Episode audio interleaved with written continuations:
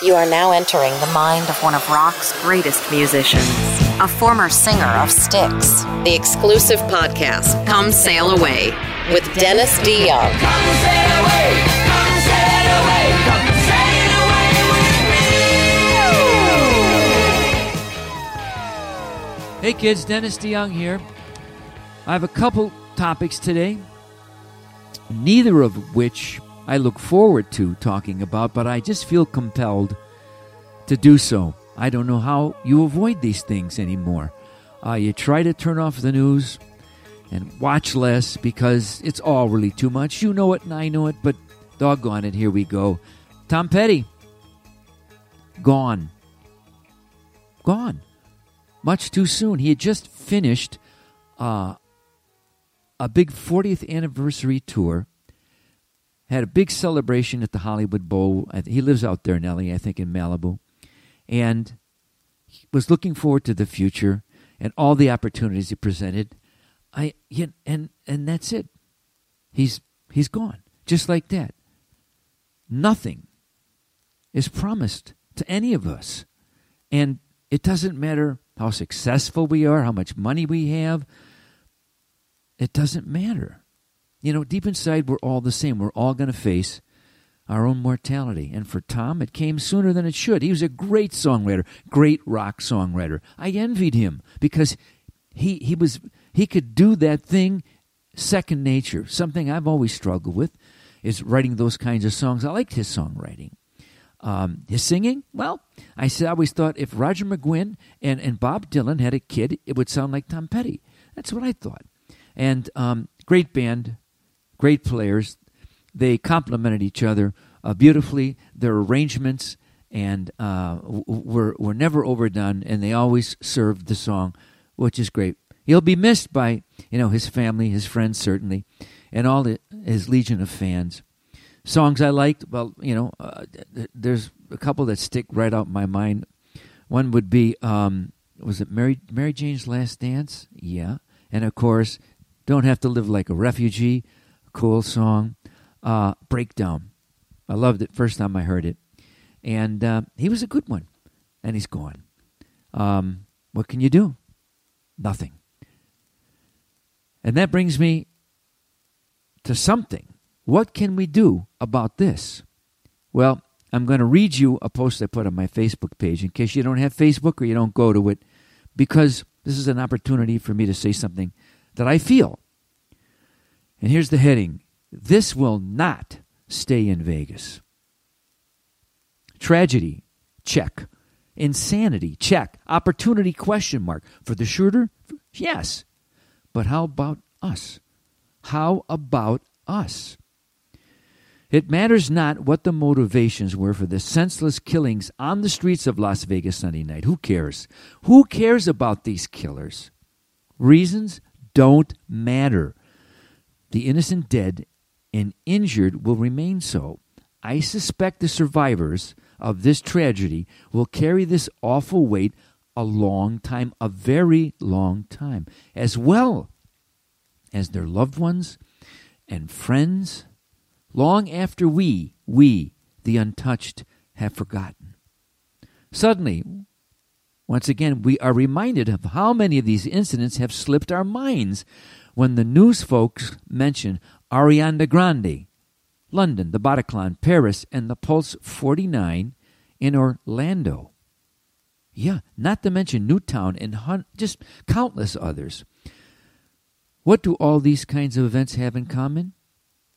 One common denominator bad brains, in quotes.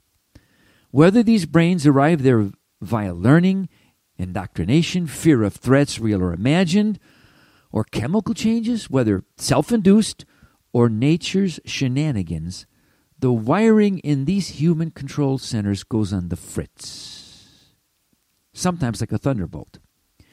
Reasons for committing these killings, for this, that, or the other, are just rationalizations for human distorted perceptions.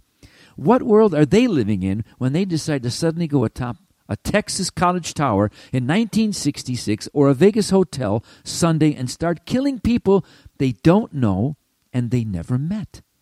Certainly not the world I currently reside in, and I, spe- I suspect your world either. The word evil is bantered about freely whenever these horrific events occur, giving us all a word to hang our deepest fears upon. Oh, they're pure evil. I suppose evil is just as good a word as any, but really what we fear is the beast that lurks. And lurk it does. There would be little need for CNN without it. But this beast is an outlier, the exception, not the rule. Example number one are the countless acts of sacrifice and bravery exhibited by those during the recent hurricanes and, and those people in the Vegas audience, along with the first responders in the war zone the strip became. You and I know the stories will come out one by one of acts of sacrifice and valor from strangers over the next few weeks as they have in other similarities, in other similar tragedies, tragedies where they just they, they, they help people they didn't even know. The thing we must remember about ourselves is we humans have a great capacity for unselfish acts of humanity, not only brutality. But never forget that bad wiring, bad chemicals, bad brains will, will remain among us for the foreseeable future. So, what can we do? I don't know. I guess we can protect ourselves. But is that all? People cry mental health over and over again. They cry, okay, fine, yeah, of course. But what about the ones who don't clearly reveal themselves? Then what? What does this mean? I don't know. Do we need more weapons? Fewer weapons? Talk amongst yourselves, you people out there, and especially in the centers of power. Come on. Here's what I suggest. And that's we insist that these bad brains folks, at the very least, become better marksmen, better shots. Send them to the firing range. Anyone can do what this person did with the guns he had. But to kill and injure as many as he did would be impossible, one bullet at a time. So I suggest Maniacs for marksmanship. That's right, maniacs for marksmanship. I can see the bumper sticker. Please don't write me about guns. I believe in the Second Amendment. I repeat, I believe in the Second Amendment. And I know people make bombs and use airliners or trucks and knives or box cutters for these crimes. So what? So what? I don't want to hear it. I can tell you from daily experiences, and I'm sure you've experienced the same the same thing, that after the tragedy of 9/11, the entire way we travel by air has been turned on its head. Something something had to be done.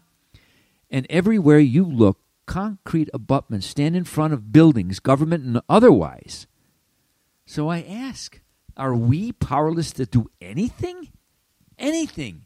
Now I don't have the answers answers, but geez, you know, I have stood on those Vegas streets on concert stages many times and been rewarded by a sense of joy from tens of thousands of people who gathered to celebrate through music that which connects us. And I saw the faces of those innocent revelers whose lives were taken this morning on the news and thought, who were they? Why were they there? Well, they were you and they were me. They came from all over the globe, not for any reason other than a night of enjoyment, a night of escape from worry. You know, the pursuit of happiness. It's sickening.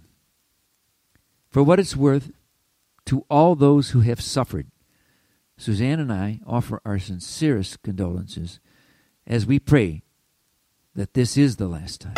Enlightening? Perhaps. Entertaining? Always. Thanks for listening to the podcast Come Sail Away with Dennis DeYoung. Get the next new episode Friday morning at 7 a.m. on this website